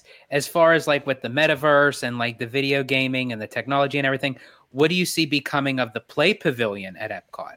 I think it's on pause. uh, no, the play pavilion you're gonna have to pay to enter, pay to pl- walk around, pay to play the games, pay to breathe, and then leave. Pay to exit. Well, well, that's the thing, Ethan. That's the thing. They, they, they only gave you part of the name. It's the pay to play pavilion. Oh, there you go. There you go. Yeah. No, look, you know, it's interesting. We we I mean, I thought it was still on the table, but now you're seeing these uh, I guess the Mickey and Friend meet and greets are going to be in Communicore Hall now, which was going to be a major component of the Play Pavilion previously. And now it's like, is the Play Pavilion still going forward? They've installed, Well, you know, it was supposed items to in be there. The, the Wonders of Life Pavilion. Right. And they rehab that whole building and they've installed stuff in there, but it's you know, in this latest Epcot announcement, there's n- it's There nowhere was to no- be yeah, found. It- nothing- it's still nothing meant- coming. They're just figuring out ways to upcharge everything. So then they'll Ah, there you go. Experience. Perfect. Yeah, there you go. Well, hey, if you're called Play Plus Pavilion. when you're waiting around for your lightning lane or your boarding pass or whatever, you're gonna want to stop and you know play somewhere. Well, right next door to Guardians of the Galaxy Cosmic Rewind. Go in the Play Pavilion and go in there, and we'll microtransaction you that way. Get your NFTs. Get your NFTs. Oh right. gosh, please no. but speaking of the uh, lightning lane, since we're paying for it now, there's what do you guys think? Do you think they should raise the price to be mm, like a, you know Six Flags, Splash Pass, and Universal Express, like more expensive, so not as many people will buy it, so the line won't be as long as the standby line, or or what? What do you think? Well, well, Dre, you actually made that exact point. You know, in one of the videos on my channel. Go ahead and and and and, and kind of explain. Yeah, your- my my personal belief is is that you know when Josh D'Amaro makes a quote like this exceeded our expectations, he ain't lying. I mean, Genie Plus has seen an, an amazing and incredible adoption, but it's been to the detriment of everybody else, you know, involved. Exactly. Um, I mean, the only one benefiting is Disney. You know, what do you what do you know? But but but no, I mean, it's it's just too accessible. And you see Disneyland Paris, they're wanting to do like a ninety euro thing where you know it's going to be very similar to Genie Plus, and you can only imagine, you know, that's the kind of uh, you know uh, maybe the mindset and philosophy of this thing going forward. Right now, it's just it's, it's too many people can access it, and it really is playing havoc with all kinds of you know uh, you know uh, you know uh, operational realities that these parks have to contend with. I mean, you're seeing lightning lanes, uh, you know, uh, emissions going out the door, you know, c- going across uh, going across places that they never really envisioned because so many people are on the program. I think they do need to limit it either a hard cap or make it inaccessible by a higher price point. I I, I think that's. Yeah. That's the that's obvious. they seem to want to get as many people on there as possible. And you know, I'll tell you, it's working because my friend who went for my birthday, she hates Disney. I changed her mind. She just thinks it's okay now. That's my goal.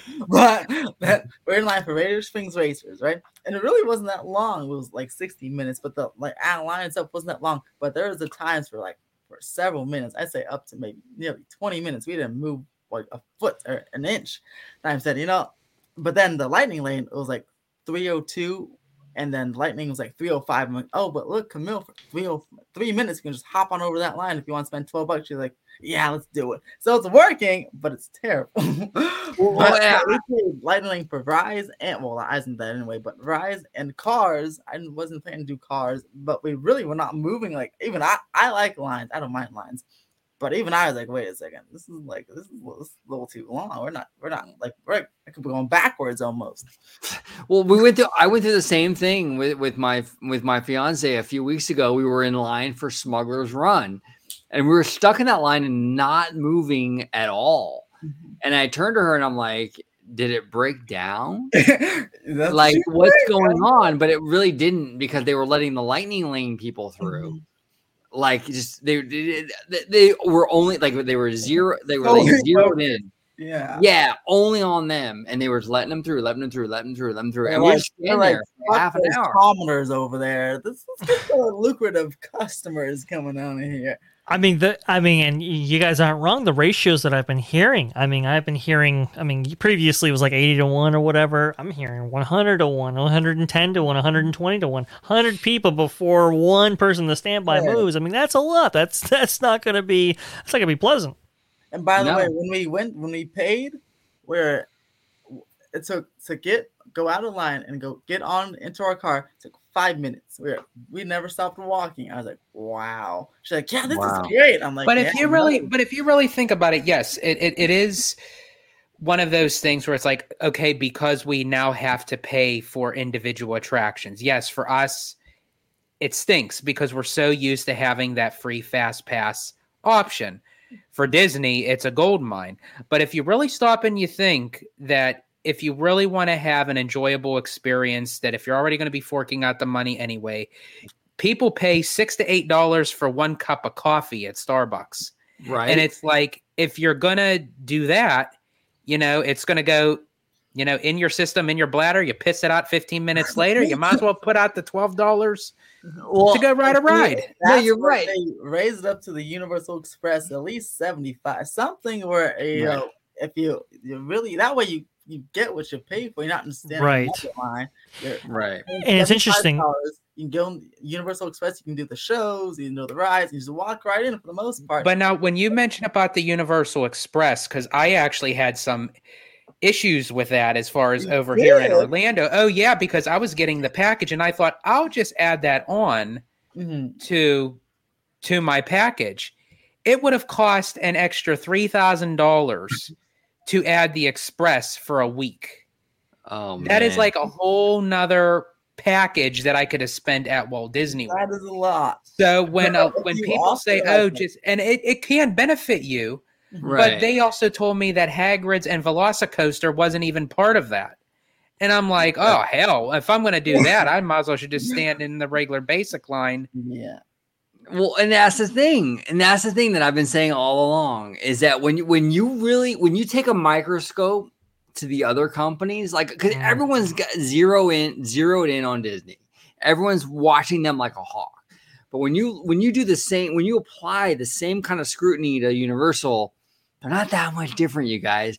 Comcast is a mega multinational conglomerate. They're just as fucking greedy as Disney. They don't. They're not your friend. They, they're not trying to like just do you a charity. They're just as much in it for the money as Disney. And Mhm. like George mentioned it, they're honestly the same. You know, Yeah, I mean- So I will say to all you listening and watching out there, for every specialty Starbucks drink that you buy, for each boba ball that you suck through your paper straw, just think that's one attraction down that you could have been riding at Disney.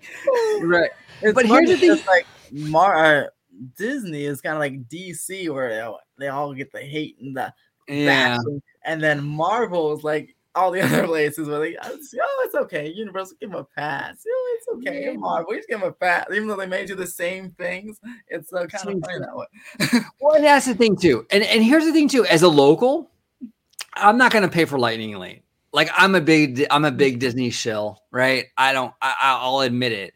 But I'm not gonna pay to go on any attraction. I really don't care. I go to the park all the time. I can I can skip Big Thunder or Rise of the Resistance this visit. I don't really care. Now, if I can, if I if I'm if I'm with people that are like doing like a once in a lifetime visit, oh yeah, I'm gonna pay for Rise of the Resistance. I'll, I'll just shell up Mhm. 20 bucks. Why not? You know, fuck it. But yeah, it's all depends on your experience. You know, like all of us here are, are pretty like frequent visitors. So for us, it doesn't really feel worth it. But man, for that once in a lifetime, you're coming from Japan and it's your one time to go to Disneyland. Yeah, you're gonna pay it. Why not? I You mean, know, I'm talking. I've talked about it before, but I mean, look, listen, you know, when you have an annual pass and you're spreading that out through a, a whole year or whatever, or, you know, whatever whatever your arrangement might be, that doesn't necessarily hit you the same way as if you're paying per, you know, per, per ticket per day or whatever. And now you're talking about, hey, it's you know, it's 100, 150 to- just to walk in the door. You're talking about maybe fifteen dollars per hour average just to stand in the park. So it's like, well, when you're offered, hey, skip the line for twenty bucks, it's like, well, now I'm making money, kind of thing, right? So it's Right. it, you know. It- It's another. It's a different economic investment when you're looking at it from that standpoint versus annual pass holder, and you know that's for some people that makes a lot of sense. Now, there Yeah. I do know that there are certain. I don't know if they still exist today. There are certain amusement parks that require you that you have to buy individual tickets for specific attractions, or I should say, Yeah, buy um, a number of tickets. The and like, um, and if you buy just to say twenty tickets, uh, and there's a specific ride that says, okay, for six tickets, you can ride this. So you give them six tickets out of the 20, or this mhm. requires two tickets to ride this. So it's like, yeah, it does. Like, like Vash is like looking at me like, what the fuck are you talking about? Yeah, the, But I, the- they, I, they In- have existed. I don't know if they still The- exist today. You're talking about like a state fair. well, basically like a fair, but the Adventure Dome in Vegas has that. You can just pay per ride, or you can just buy an all-day wristband. But thing. but the caveat to that was you didn't pay for park admission. You just paid Yeah. for the tickets Yeah. to get on the rides. yeah, Adventure Dome, you just walk right in, and you, just, you can just walk around, or you pay for a thing. That was yeah. the idea for DCA. If they if it wasn't going to get you know, you see, I told the story before. If they weren't able to get the you know funding required or get the approvals required for uh, to redo DCA, one of the other you know uh, other ideas was, hey, make California Adventure this kind of you know f- free entry, so to speak. And then have everything ticketed on the back end. I mean, that was the idea there. It's crazy. It's absolutely crazy. Yeah, you know, man, here's the thing. Like I I kind of agree like with Universal on this because Universal is more expensive for that Mhm. lightning lane. I know they call it something else, but that same kind Express of Pass, experience. The Express, Express Pass. Yep. I, I agree with them. I think you should charge more. You make it ex- you make it super exclusive, Yeah. and then it then it really is value because yeah, you're paying more, but you, you're getting on these rides like in five minutes. And but also it uh, includes every. I do how like includes everything like the shows like Waterworld and Wax. You just pop right in there. So Right. shows Oh. and rides, and you just but it's like a, a super expensive price, but you get to like walk on everything, and if you get the unlimited, it was as much as you want. And So I think the much- standby how would much very much uh, Express benefit Pass? from that. So and Hollywood Express is like additional, usually on the busiest days. It kind of varies. On the busiest days, it's 150 for the one for time, and then 300 for the unlimited. And you know, people buy the unlimited because I So- shouldn't go round and so round, it's round, three- round, round. So it's three hundred per person. plus the ticket of like 129. So it's like really 429 dollars if you were to do okay. per person for the unlimited. and that's and that's just for one day. yeah, but for the pass for 529, then your express comes with the if you have a pass holder. Cool. So As And then- unattractive as that might seem, if Disney moved to that kind of model, standby would be, I mean, far more efficient than it is now. Oh yeah. Mhm. Now, now that would probably benefit to get an annual pass and have the express attached to it because you're paying Yeah. that one time, and then depending on how many times you go, you have it with you the whole entire time that you go. Mhm. Right. And I think they, I think they, I think in Florida they have a deal where if you get an annual pass past a certain time of day, you get express pass privileges. You know, so I think it's like, like past like four o'clock or something like that. Express mm-hmm. pass opens up to annual pass. and I was holders. tempted. I was tempted to. I did see that deal because I was tempted to get all three of us those annual passes. But then I thought, you know, depending on when the next time we'll actually go there, is it you know beneficial? Because I want to see how the lay of the land is, you know, before making that jump. But to, to You've- put out you've three never- thousand for it, but You George, you've never been to Universal Hollywood, right? no. Inter- interesting part. It's worth a visit. The, the- Mhm. like, like the- at least once. at least go once because it, the, the the Hollywood elements of it, like the tram tour, is freaking awesome. I love the tram tour at Hollywood. Did you Love see it. that picture that went viral today with Chris Pratt and Oh, stuff yeah, on the right, sides? You know, as the tram tour was going past. It was Chris Pratt and and what was it? Uh, Bryce uh. Bryce Dallas Howard. Yeah, where they were standing on the side of the tram tour as it was going. It was crazy. It was nuts. Look, See, that's the fun stuff about Universal. I love Hollywood for that. I love that stuff. George. Well, you know, one. T- you know, I'm thinking about going to Hollywood after Nintendo World, uh, Super Nintendo World You opens. should. Come on down. Let it We go together. All right, thing. sounds good to me. You know, Yeah, that- that- that'd probably be- yeah. The tram is having a new Wild West set opening Yeah. up. It's gonna be pretty cool. Come on down, and I'll show you around. you know, Ethan, it's funny. Like, um, I have we haven't gone to Universal yet because w- I, I texted I texted you like a few Yeah. months ago. oh uh, man, I'm nervous about Forbidden Journey. I'm claustrophobic in those fucking ride vehicles. Remember? And then my fiance's brother got COVID really bad, man. He was in the Ooh, hospital for like, like Ooh. almost a month. Ooh. He's good now. He's good now, but he had like huge issues, you know. But so we had to cancel our Universal trip. But like, um, but I really, I, I there's a lot of a lot of stuff at that park that I really, really enjoy. I love Wizarding World. I love the tram tour. It's fun. There's a lot of cool stuff. I haven't been honestly since like I think it was like 2016 was the last time I went.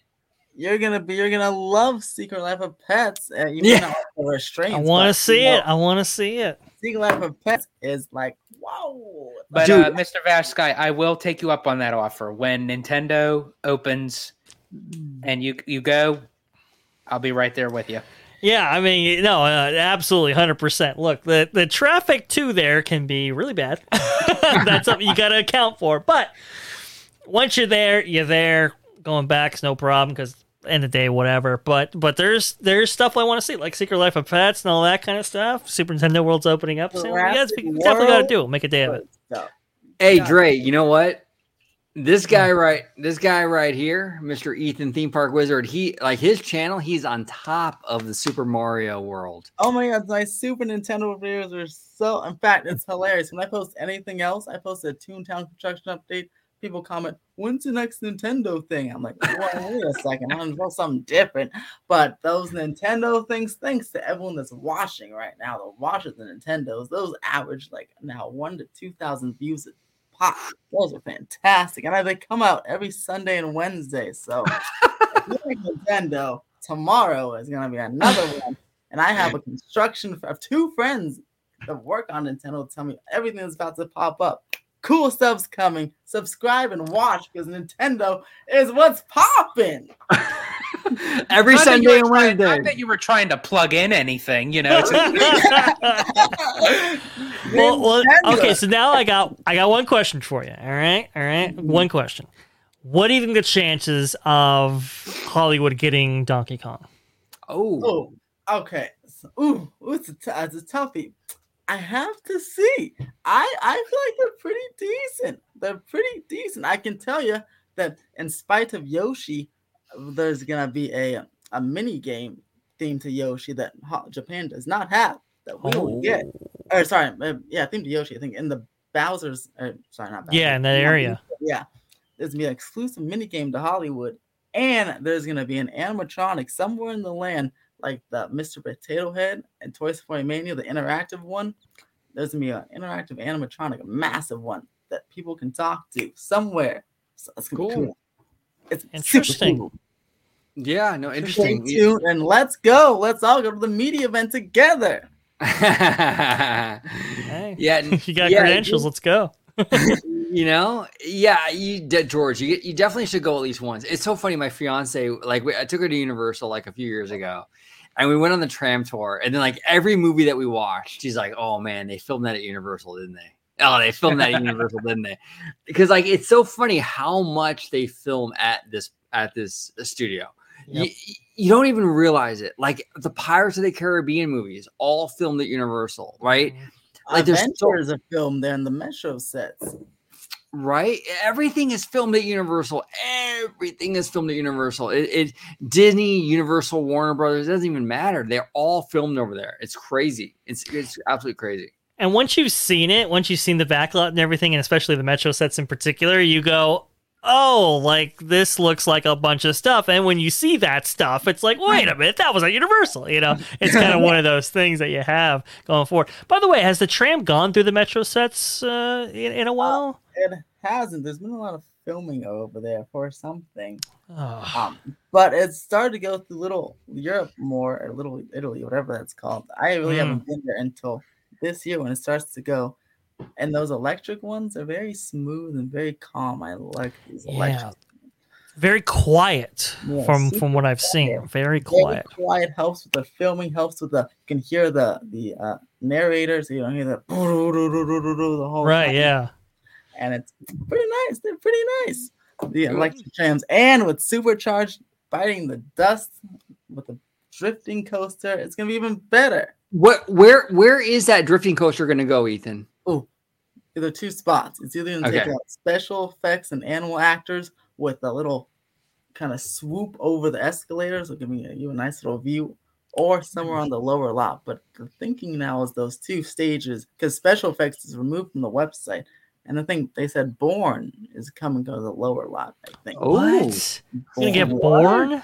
Yeah, and then Interesting. is gonna swoop over the. I, I have and- seen I have seen segments of Bourne over on our side, and I actually can't wait to see that because some of the effects of the the show is quite impressive of what I've seen just on Yeah, the we- video. Please let us know. Let us know. yeah.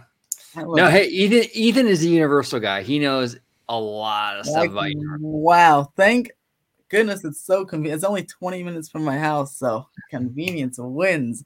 Wow, you know, so oh, cool. okay. So Okay. you Okay. gotta Well, come visit. You gotta come. then we gotta go with Ethan, I suppose. You gotta come. You gotta come in the summertime so you can see the dark art show on with the big drones. Oh, super cool. Now- I did. I did tell people. I said, "Look, if I'm gonna go there, it's got to be when the Dark Art show is going because that thing looks ridiculous." It's humongous. Like you can see it.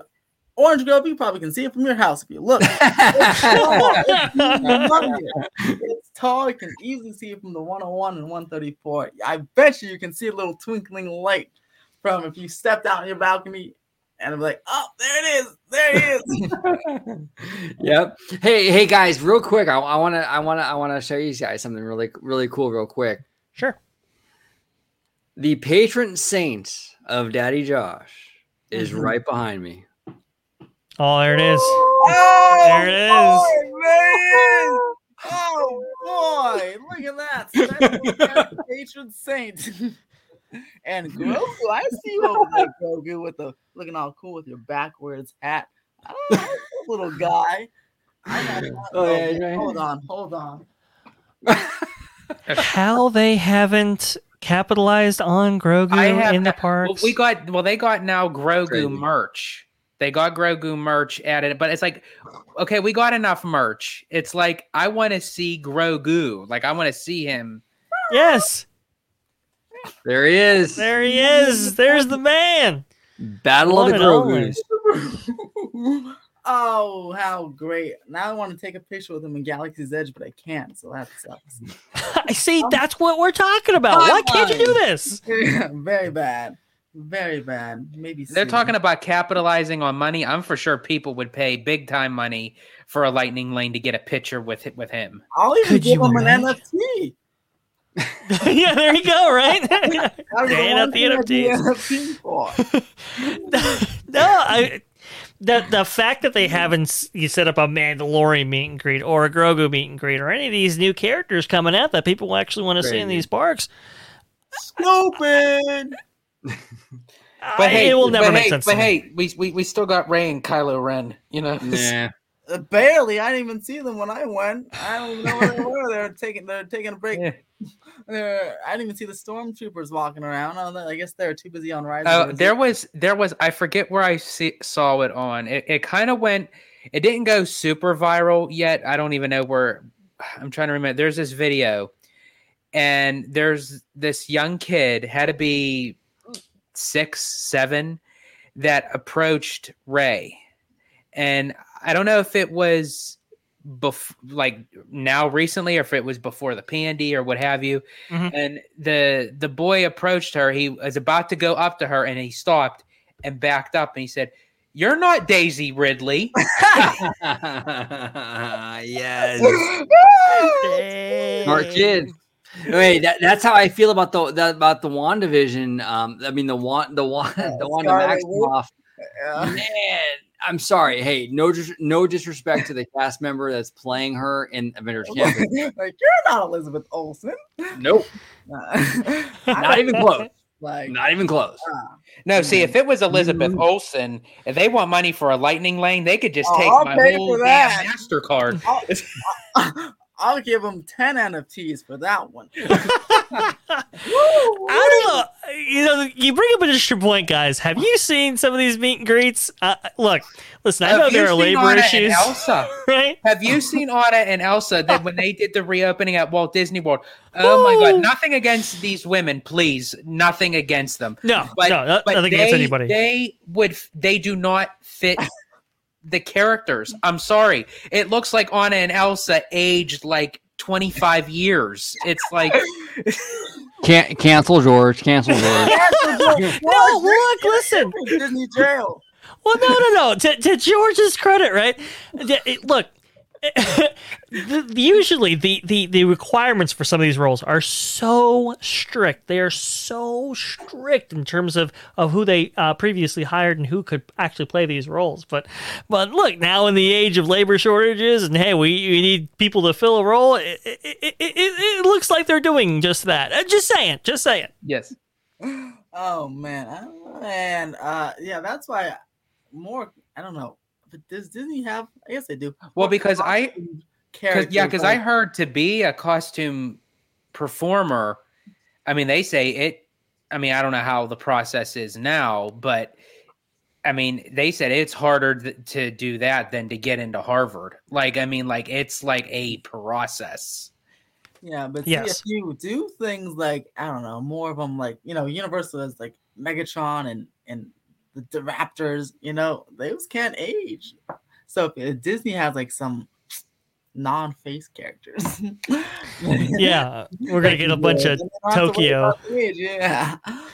We're gonna get a bunch of Tokyo type characters where it's like. Wait a minute, that was a- fairy god, It was a the fairy face character godmother- before. yeah. Um. Well. The fairy godmother or uh, Jessica Rabbit.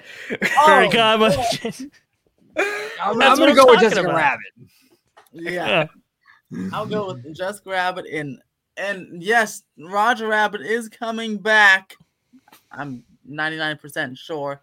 So It absolutely people- is. You people that uh, see the carts, they're just you know. Well, you and especially they just updated the ride. They're not going to Yeah. update it to just to shut it down. yeah, but just because there's some cars on the back of a truck, they're not going to sit there getting dusty. They're cutting the whole thing. They're Nah. getting nice little refurb people. Yeah, Crazy. Di- Twitter Disney went through this whole thing to sort of pat themselves on the back. Look how look how progressive we are. We're putting a pink coat on Jessica Rabbit to cover her up. They Hey, wouldn't yeah, it- do that. They It took that hey, it only took an extra Ryan. twenty five. It only took an extra twenty five dollars just to add a trench coat and a hat on her. Oh, Man, oh, well, my goodness.